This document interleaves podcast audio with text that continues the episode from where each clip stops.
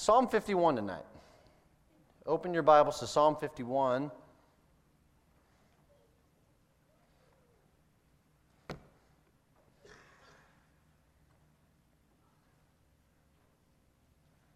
I predict only maybe one more good laugh for the night, but for the rest of the night, dealing with Psalm 51 will be pretty serious as it's a pretty serious psalm. Psalm 51, we're going to read the whole chapter just to get an idea of David's uh, heart's cry. And we're going to deal with only uh, a few verses, maybe five verses out of the text, but I want us to get the context of the chapter Psalm 51, I'll begin reading in verse 1. Have mercy upon me, O God, according to thy loving kindness, according unto the multitude of thy tender mercies, blot out my transgressions. Wash me thoroughly from mine iniquity, and cleanse me from my sin. For I acknowledge my transgressions, and my sin is ever before me. Against thee, thee only have I sinned and done this evil in thy sight that thou mightest be justified when thou speakest, and be clear when thou judgest. Behold, I was shapen in iniquity, and in sin did my mother conceive me. Behold, thou desirest truth in the inward parts, and in the hidden part thou, hast, thou shalt make me to know wisdom. Purge me with hyssop, and I shall be clean. Wash me, and I shall be whiter than snow. Make me to hear joy and gladness, that the bones which thou hast broken may rejoice. Hide thy face from my sins, and blot out all mine iniquities. Create in me a clean heart, O God, and renew a right spirit within me. Cast me not away from thy presence, and take not thy Holy Spirit from me. Restore unto me the joy of thy salvation, and uphold me with thy free spirit. Then will I teach transgressors thy ways, and sinners shall be converted unto thee. Deliver me from blood guiltiness, O God, thou God of my salvation, and my tongue shall sing aloud of thy righteousness. O Lord, open thou my lips, and my mouth shall show forth thy praise. For thou desirest not sacrifice, else would I give it. Thou delightest not in burnt offering. The sacrifices of God are a broken spirit, a broken and a contrite heart, O God, thou wilt not despise.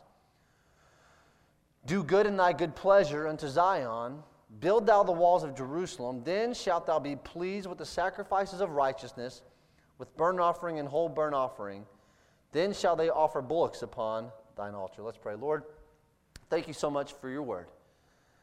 I'm so thankful that we have a church, Lord, that still believes in meeting on Wednesday night to hear your word preached, Lord, and to get the church family around the book and, and be preached to and and hear from you, Lord.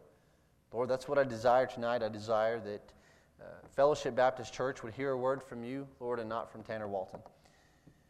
Lord, I need your help tonight. I, I need your help to, to calm my spirit, to give me confidence in what I believe that you've given me tonight. And I ask that our hearts and our minds would just be receptive to your word and that we would leave different people than what we came in to tonight being. Lord, I love you. It's in Jesus' name that I pray. Amen. We face problems every day, don't we? If you're like me, you like to wake up in the morning and drink a cup of coffee or seven. You go to your fridge, first you brew your coffee, then you go to your fridge and you grab your creamer, and you notice that it's not as heavy as you thought it would be. There's only enough creamer for one cup, yet you're a three cup coffee person. That creates a problem, doesn't it? You're going to have to go to the store and get more creamer so you can enjoy your other two cups. That's, that would be the solution. Another problem that I bet parents face, especially parents of two plus kids, is the problem of a nighttime snack. It's around 9 o'clock, you want a nighttime snack, and you think, Man, cereal sounds good. Isn't that the best nighttime snack? It is. But then you remember, I've got two, three, maybe four, five kids in the home. I'm probably going to go to the fridge and there's not going to be any milk. That happens, doesn't it? They drink milk like it's going out of style and they eat cereal like it's going out of style.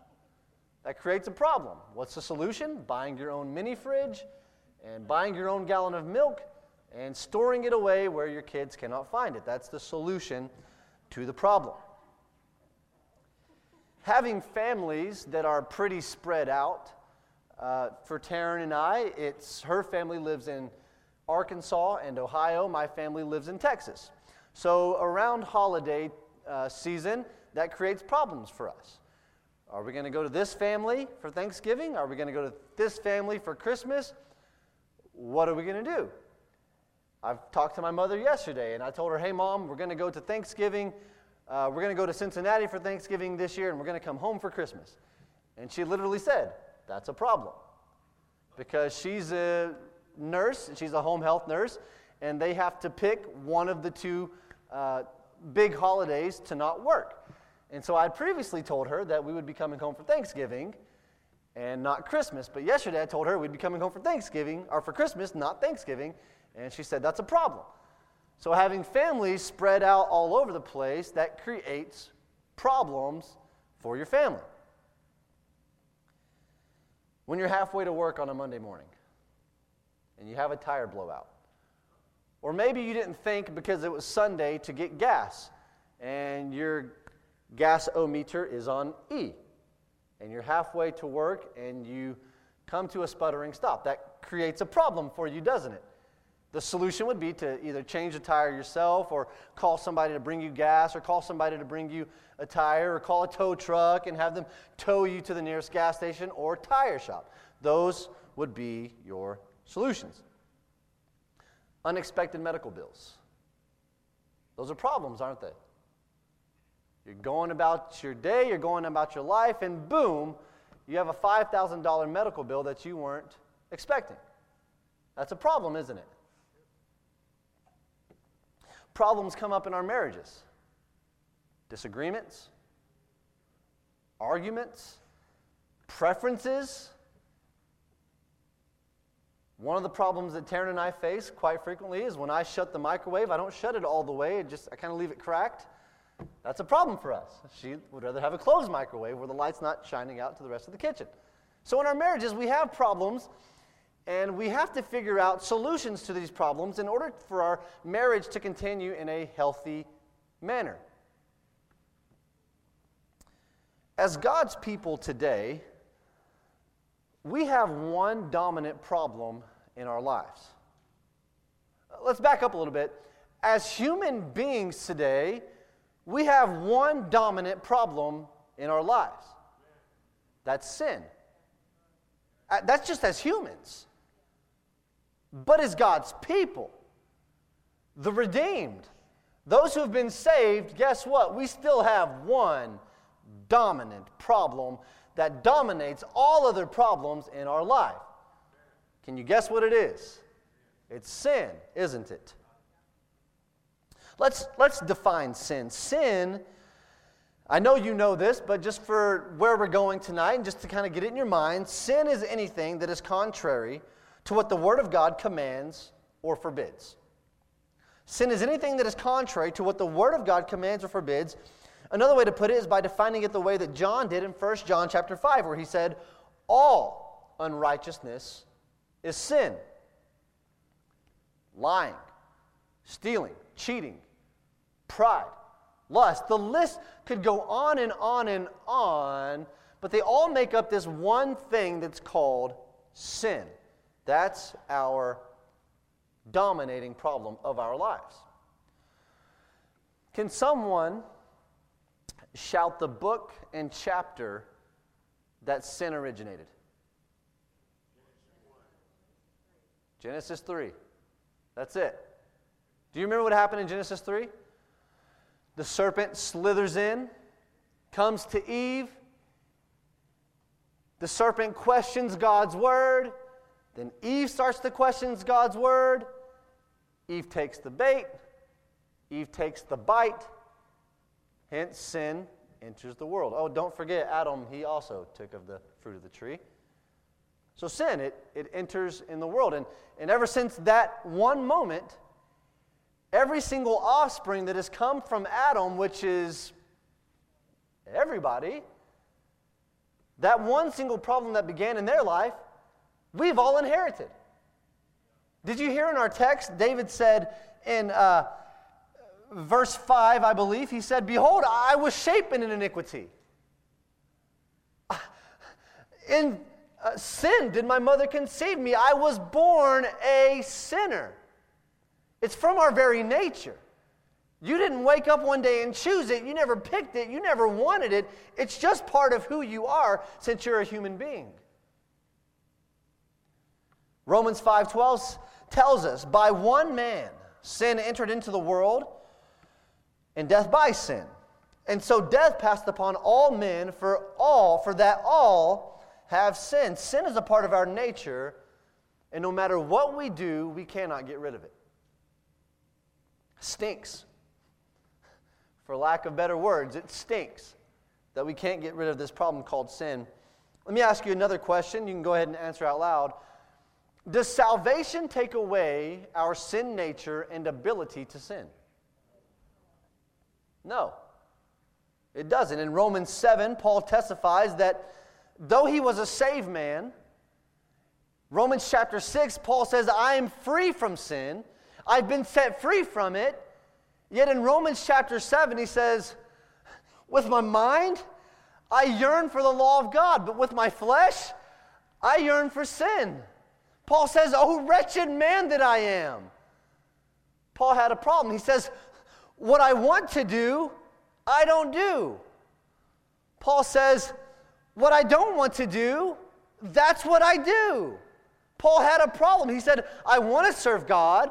I want to obey his word, but there's something in me that is something that I just I can't get rid of that every time I want to do right and start rowing up the river of uh, my carnality, that current just pushes against me and I sin, I fall. Again, you say, Brother Tanner, I, I think Paul was talking about his pre conversion. Paul was talking about when he was a lost man. No, I submit to you that's not what he's talking about. In Philippians chapter 3, pre conversion, Paul said this I was a Pharisee, I was a Jew of the Jews, I was of the tribe of Benjamin. Touching the law, I was blameless. Does that sound like someone that says, I want to serve God's law, but I just can't? Not at all. He said, touching the law, I was blameless. He was a zealous Pharisee. He didn't think anything was wrong with him, and lost people don't. So I'm convinced that even as Christians, saved by the blood of the Lamb, praise God for it, we still have a sin nature. If you don't believe me, I'll give you another example. In Galatians 2, Paul called out a post Pentecostal Peter. You say, why do you say that? Well, a lot of people say, uh, they'll make the argument that uh, we don't have a sin nature because when Peter fell, Peter was presumed to be a saved man. When he fell and denied the Lord three times, that was, that was post Pentecost. That wasn't before he, that was before he received the Holy Ghost. Galatians chapter 2. Paul said, I withstood Peter to the face. For what? He withstood him to the face because Peter was hanging out with Gentiles, but when he saw his Jewish buddies coming, he backed off and he said, No, no, no, I'm, I'm not hanging out with them. I'm not with that group. That's the same exact sin that he failed at when he denied Christ. The sin of denial, the sin of saying, No, no, no, that's not me. And Paul said, He brought a reproach to the gospel. I had to stand up to his face. That's, that's post Pentecost, Peter, we're talking about he still had the tendency to sin. 1 John 1 8 and 10 says, If we say that we have no sin, we deceive ourselves. It says in verse 10, If we say that we have no sin, we call God a liar. See, sin is a problem for unbelievers because the sin in an unbeliever's life keeps them from having a relationship with Christ because their sin hasn't been paid for. If you know what, you know what I mean? It hasn't been accounted for yet because they haven't accepted the free gift, though Christ has already died for it, they have yet to accept the free gift of salvation. But sin for the Christian's life, it has several problems. But tonight I want to focus on one. Sin in a believer's life, worst problem, worst consequence, is the fact that it brings disunity to the relationship of God and the believer. Sin in our lives, it ruins the harmony that we have in walking with God. Will your sin ever uh, cast out your salvation? Will your sin ever uh, send you to hell once you're saved? Absolutely not. But when you walk with God and you have unconfessed sin in your life, the harmony's not there. There's disunity. Isaiah 59 2 says, But your iniquities have separated between me and you and your God, and your sins have hid his face from you that he will not hear. And aside from that standalone verse in Isaiah 59, you saw that happen all throughout the Old Testament, didn't you? Israel, they go their own way. Unity with God is broken. Israel, they chase their own gods. Unity with God is broken. Israel, they, they keep building false idols. They worship gods of other nations, and the harmony of their relationship with God, it just deteriorates. And it's not there. And it's not because God doesn't want it to be, does it? That's not the problem at all. Every time Israel sinned, God's saying, wait, no, come back to me. Israel sins again. No, no, no, repent. Turn back to me. I want this relationship with us to work. I'm sorry, Israel, I can't hear your cries. I can't hear what you're wanting me to hear from you because you have sin that you haven't dealt with yet, and, and I can't fellowship with that. I want you back so bad, Israel. What have I done to you? Come back to me. But it was Israel's unconfessed sin and Israel's sin that they hadn't dealt with that would not allow for them to have unity in their relationship. As New Testament believers, our relationship with God is no different. The book of First Corinthians is an entire book dedicated to calling people in that church to deal with their sin and to deal with their carnality. So many of us fell in our relationship with God because we simply won't deal with our sin. So many of us let our walk with God just go to the wayside because we just simply won't deal with our sin. So, since sin is a big problem in the believer's life, we need a big solution, don't we? We need a big solution. Thankfully, God has been so gracious to give us a solution to our problem. In 1 John 1 9, one of the greatest verses in the entire New Testament, he gives us the answer to our problem. He says, if we confess our sins, he's faithful, he's just to forgive us of our sins and to cleanse us from all of our unrighteousness. In Psalm 51, I want to give us five practical ways that you can, or, or, steps rather, that you can take in order to achieve biblical confession and the promise of forgiveness. Biblical confession and the promise of forgiveness. First of all, we must see our own sin. That's point number one. Look at verse 3. My sin is ever before me. My sin is ever before me. I, I saw a picture the other day um, that said to remember to encourage someone today like Nathan encouraged David. W- would you put that on the screen? David, you are the man. Now, that, that's a funny picture. It, because if you know that passage at all, that's not what David meant when, or Nathan meant when he said, David, thou art the man. Is it? Let's backtrack a little bit. Why is David writing this psalm? Why is David pouring out his heart to God? You, you can take it uh, off, Miss Kristen. I appreciate you. Why is David pouring his heart out to God? Why is he saying, God, have mercy upon me? Blot out my sin. Why in the world is he saying that? Well, if you know your Bibles, Psalm 51 is the psalm of confession after he had uh, an affair with Bathsheba. In 2 Samuel chapter number 11, if you'll remember, the Israelites are at war. David goes up on his rooftop and he sees Bathsheba uh, showering or, or bathing, and he sends for her and he brings her to him, and they come together and they conceive a child. All while Bathsheba's husband is away at war. So David panics. He brings Uriah back. He tries to get him to lay with his wife so that he can cover up what had happened. And Uriah says, No, no, no, no, no. My army, Israel, the ark, Judah, they're all sleeping in tents. There's no way I'm going into my house. It's not happening. So after two uh, refusals to do that for David, David got him drunk once and he still wouldn't do it. He sends Uriah back to war with the letter. And the letter is addressed to Joab, and the letter says, Whenever you go to war, I want you to put Uriah in the very front of the battle. And then, whenever things get really intense, I want everyone just to kind of back off. Uriah dies. Seems like David's unscathed. So, some time passes, and God sends Nathan the prophet to David. And Nathan the prophet says, David, I want to tell you a story.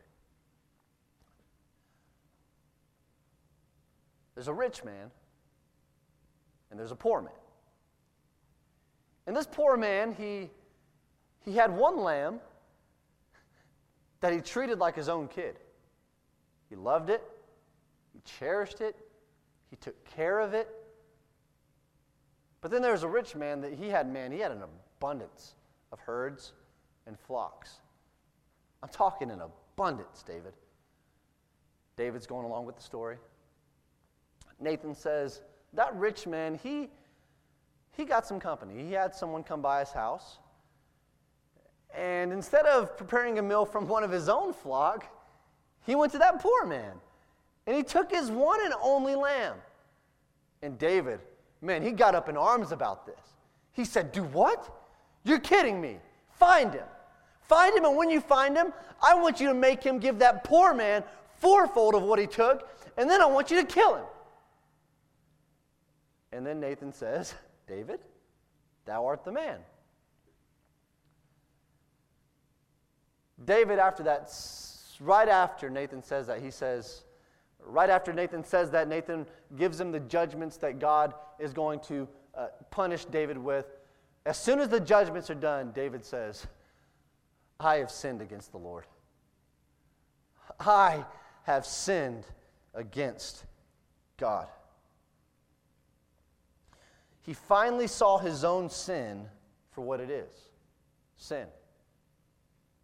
He tried to hide it, he tried to deny it in his mind, and, and maybe even tried to justify it within himself of why it wasn't sin and why it wasn't sin against God. Maybe he knew it was sin the whole time. I don't know. But I know when David or when Nathan pronounced him that he was the sinner and pronounced the judgments that God was going to rain down on his life, David said, I have sinned against the Lord. Aren't we quick to notice the sins of others before we even notice the sins of ourselves? Isn't that the truth? Man, we can point out something wrong with somebody. I don't like the way they act. I don't like the way they talk. I cannot believe she said that. I cannot believe she would post that. I cannot, I cannot. I, all the while, we hardly ever take time to recognize our own sin. But David says here in Psalm 51 3, he said, My sin is ever before me. Do you know what he meant by that? He meant that he couldn't escape it.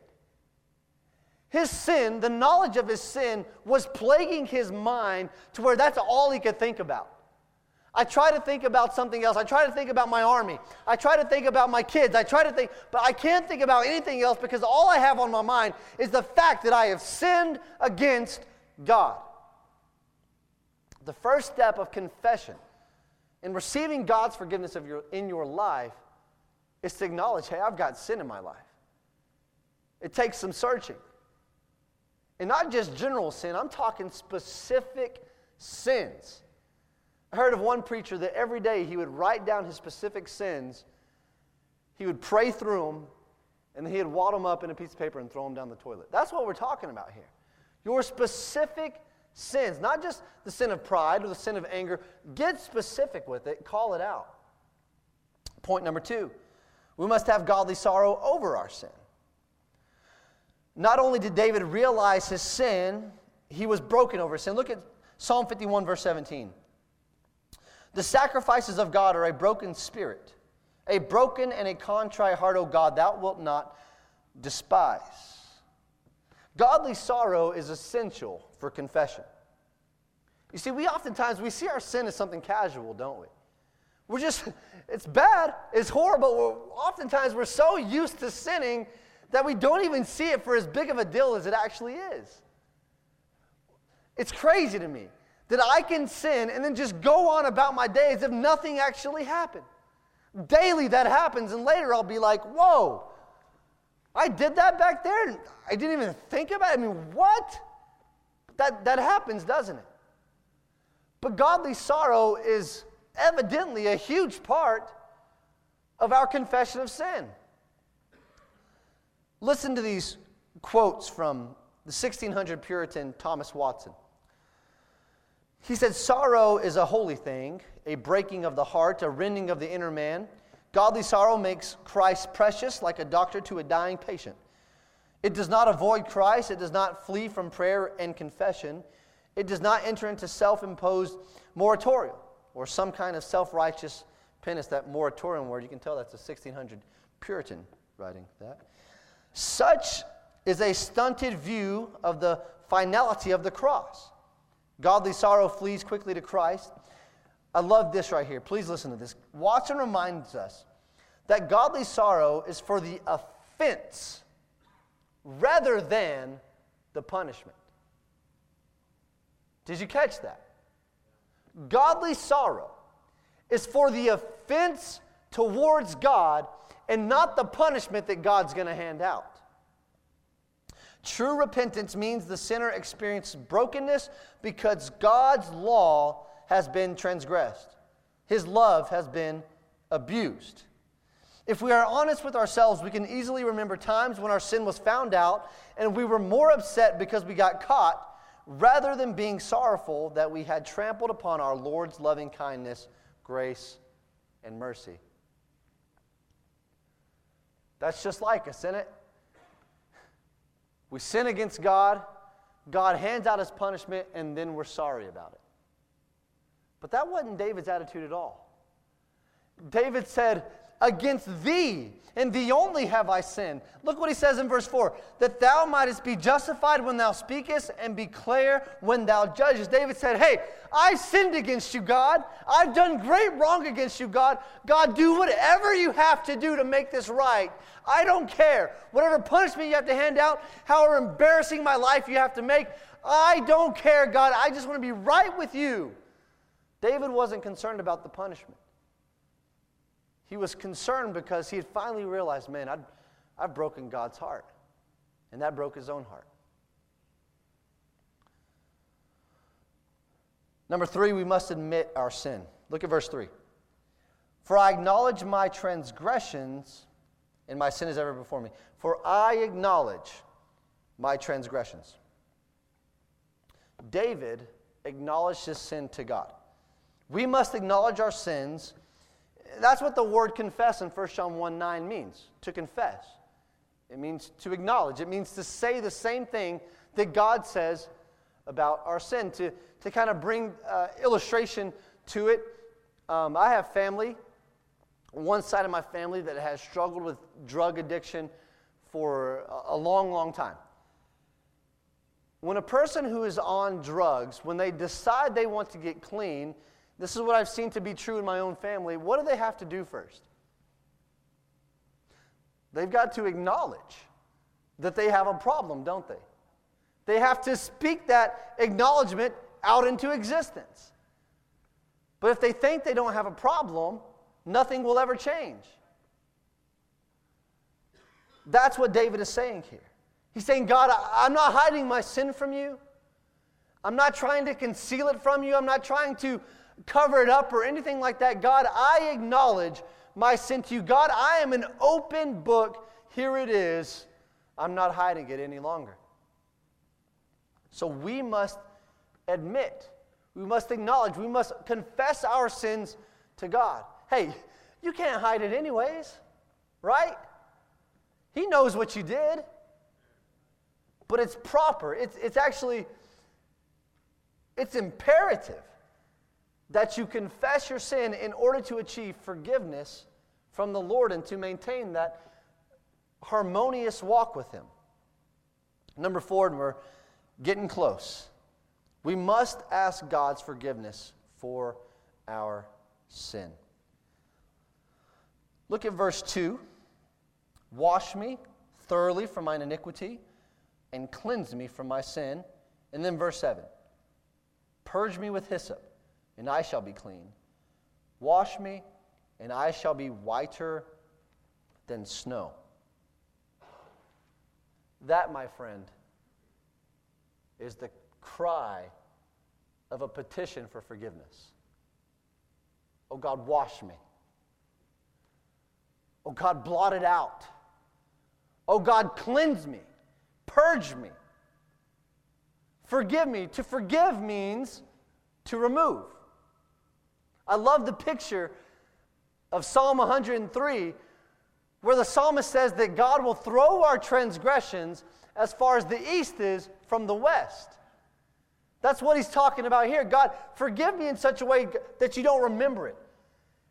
God is so far out of your sight, so far out of your mind, that, Lord, all you see me as is clean and pure. I love what he says about purging with hyssop in verse 7. To be purged with hyssop, he's, he's referring to blood sacrifice and a blood cleansing. First John, it says, But if we walk in the light, as he is in the light, then we have fellowship one with another, and the blood of Jesus Christ cleanseth us from all sin. Cleanseth us from all sin. It's a present tense verb. It means it's an ongoing thing. The blood of Jesus Christ, it doesn't just cleanse you when you come to Christ for salvation. The blood of Jesus Christ continu- continues to cleanse you far past salvation. Every single day of your life, as you walk with Him and you confess your sin to Him, the blood of Jesus Christ is still at work in your life.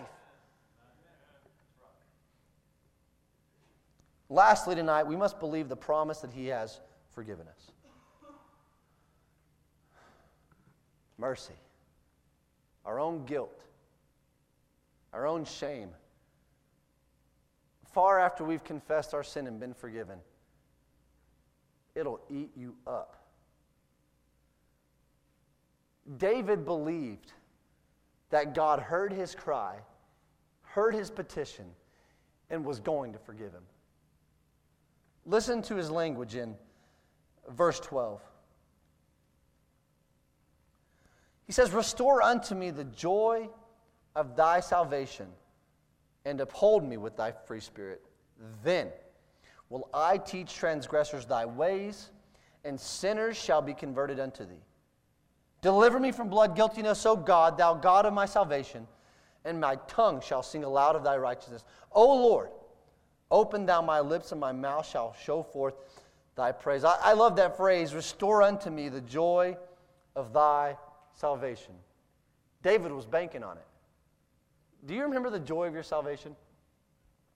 Man, I was the happiest kid on earth the day I got saved. I, I couldn't believe it.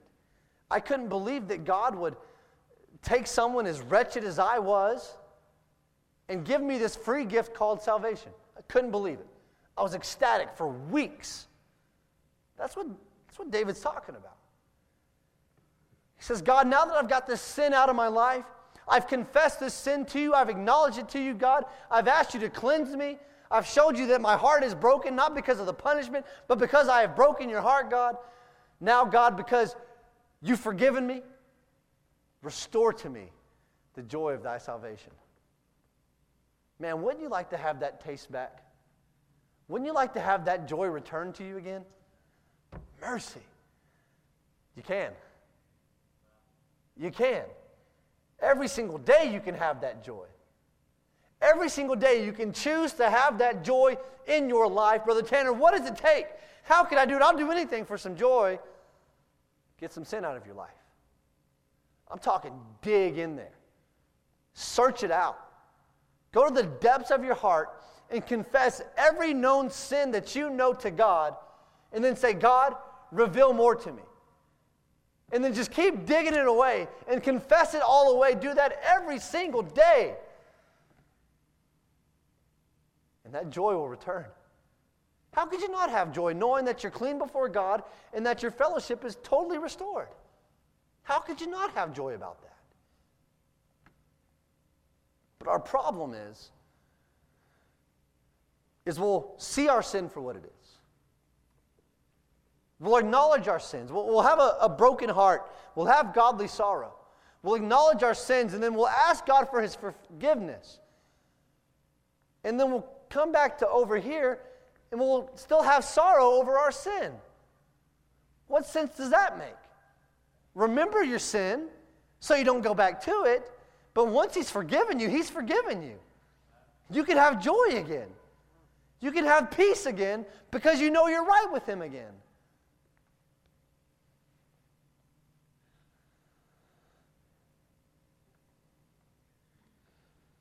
Once your sin has been forgiven, your harmony with the Lord is restored. If daily confession isn't part of your daily prayer life, it should be. It should be. Just as Bible reading is, just as prayer is. In the Lord's Prayer, confession is part of the Lord's Prayer. He says, when you pray, pray like this. Confession's part of that. So if confession isn't a part of your daily disciplines in your spiritual life, add it to it. Every morning. I'm serious, it'll, it'll change your day. Confess your sins to God every morning. Go into the rest of your day clean, knowing my walk with God is harmonious. If you sin at 2 o'clock, confess your sin at 201. Keep that relationship harmonious. Number one, see your sin for what it is. Number two, have sorrow over your sin. Number three, acknowledge your sin. Number four, ask God to forgive you of your sin. And then number five, believe that God has forgiven you and accept his forgiveness. As the musicians come, tonight I, I just wanted to help your spiritual walk. I just wanted to help you out spiritually because I know sin is something we battle every single day. Every single day. So I hope you got something tonight. I hope this is something that you can put into practice tomorrow and something we can even put into practice tonight. So if you would stand with me.